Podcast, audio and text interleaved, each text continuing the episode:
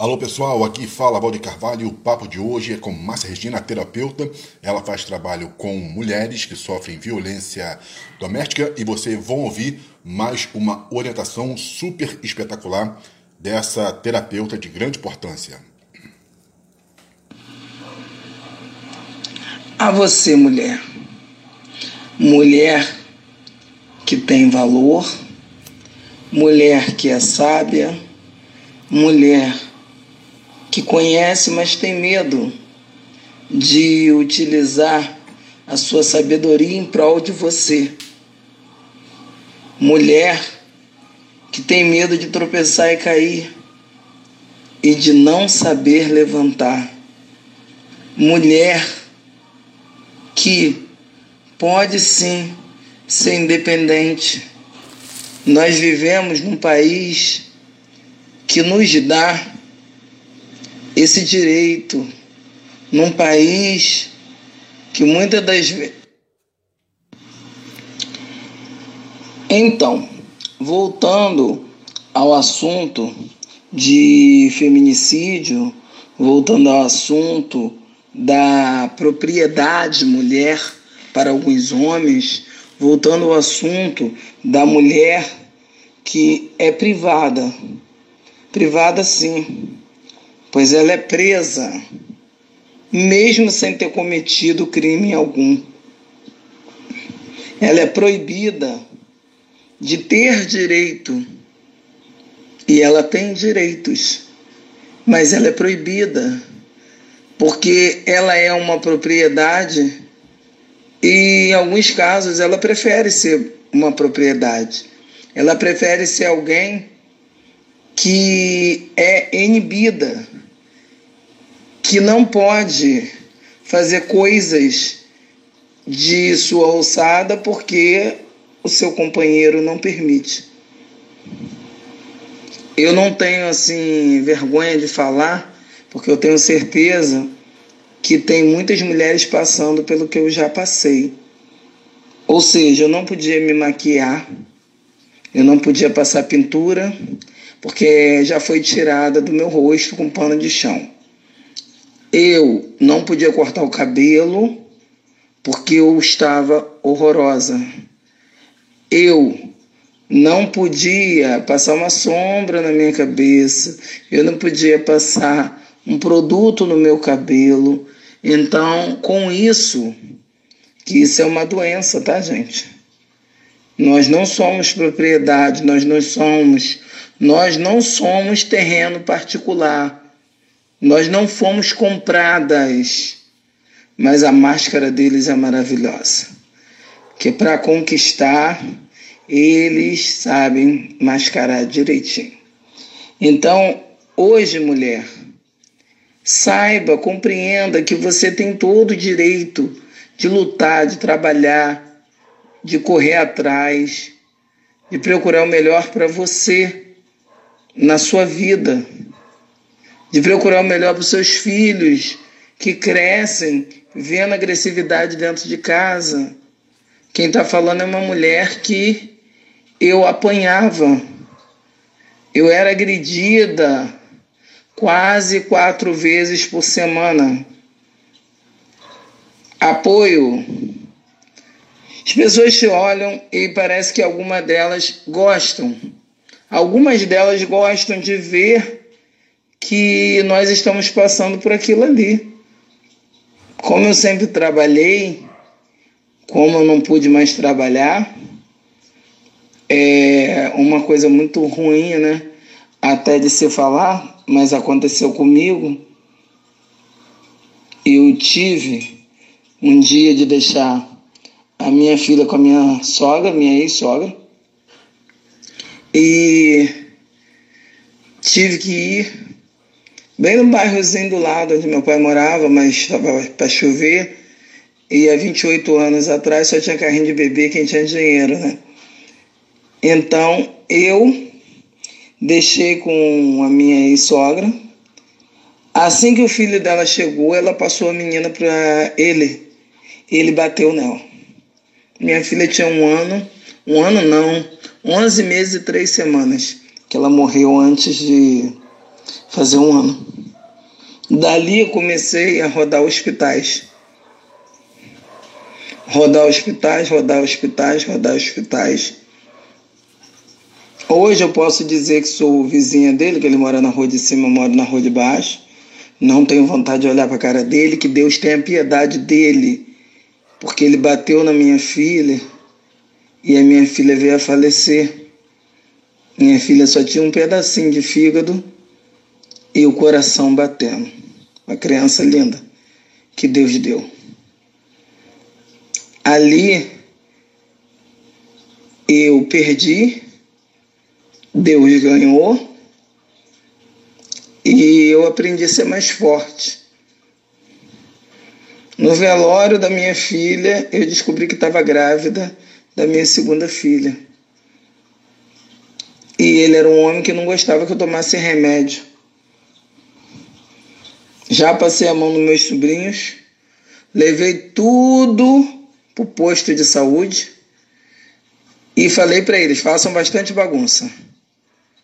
Por quê? Porque eu queria o remédio e as pessoas acham que tem direito a delegar aquilo que você merece ou não.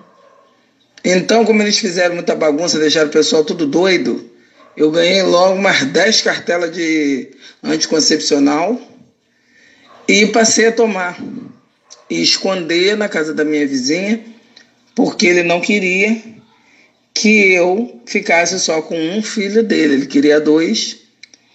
E uma das coisas que assim acabaram comigo foi porque anos depois eu fui saber que a minha sogra entregou a minha filha para ele, ele estava bêbado e ele bateu na menina, mas bateu, bateu, bateu.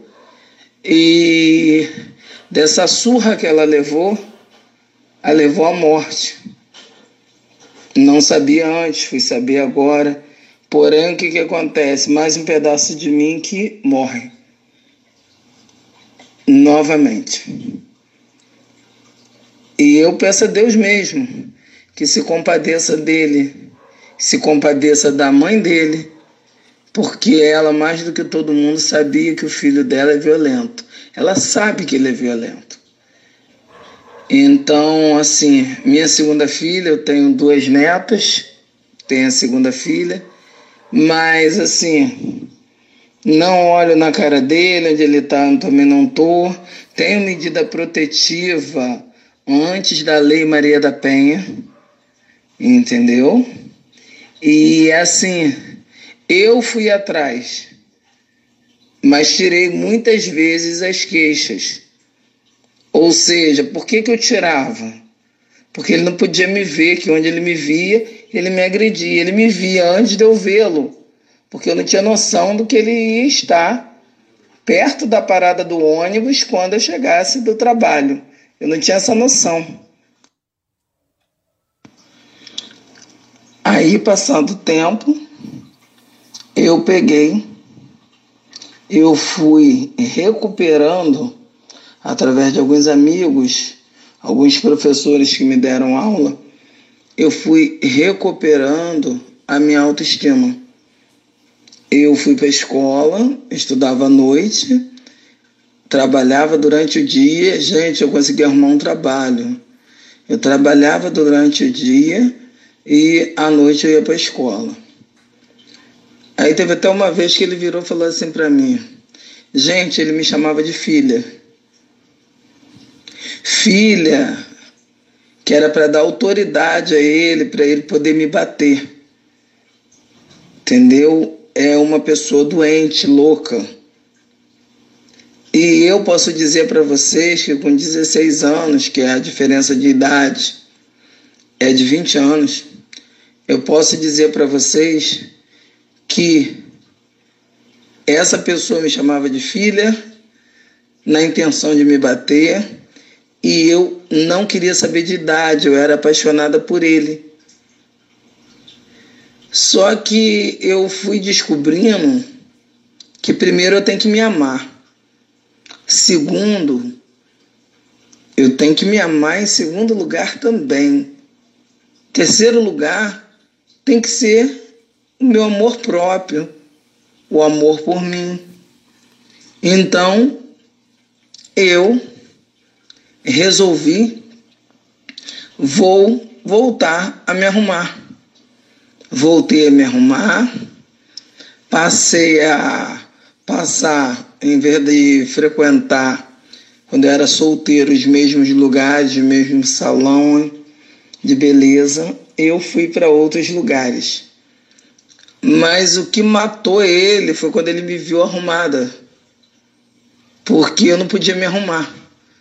Então, quando ele me viu arrumada, ele me agrediu e eu queria força na perna, mas ele me deu uma voadora bem na altura da minha coluna. Fiquei caída no sinal no Alcântara e as pessoas falavam assim: não mexa nela que ela é a mulher dele. Briga de casal. Falei: mentira, nunca vi esse homem na minha vida. Eu não conheço ele. Entendeu? Eu dei uma de louca porque senão eu ia morrer. Nunca vi na minha vida. O sinal abriu, o guarda veio, me ajudou a botar as coisas dentro da bolsa. Outras pessoas também. Fiquei sentadinha ali e ele ali se evadiu no meio da multidão do Alcântara. Então, hoje eu percebo que eu fiz mal à minha filha, porque nós temos que saber escolher as pessoas, a pessoa que vão conviver com a gente, ainda mais o dia a dia.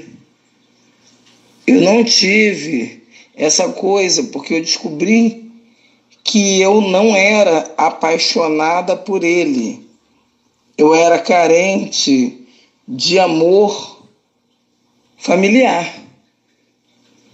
Então eu pensava que aquilo era amor, aquilo não era amor, aquilo era dependência. Uma dependência de você ter alguém na sua vida não vai te levar a lugar nenhum. Parei, vivo até hoje. Hoje trabalho fazendo ações sociais, trabalho ouvindo mulheres trabalho com algumas pessoas oncológicas, fazendo reabilitação, trabalho com reabilitação de AVC. Hoje eu sou a Márcia Regina, Júlio da Silva, mas também sou a Márcia Fu, que muitos conhecem. Trabalho no poder de cura através das mãos, dentro da medicina tradicional chinesa. Hoje, eu tenho um valor que me dou. Eu converso com mulheres para elas poderem ver que elas têm valor. Nós temos valor. É só a gente querer nos dar esse valor. É, foi me pedida ajuda. Foi assim uma coisa maravilhosa para mim.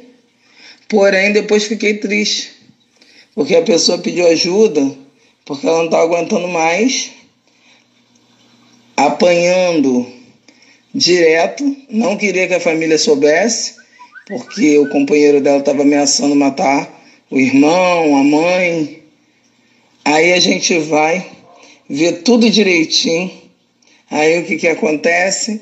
A pessoa fala assim: eu ia, mas eu não posso ir porque eu não sei viver só eu e meus filhos. Aí eu falei assim: Ué, você não sabe viver só você e seus filhos, mas você está perigando não viver nem você nem seus filhos. Ah, eu sei, mas eu vou dar um tempo.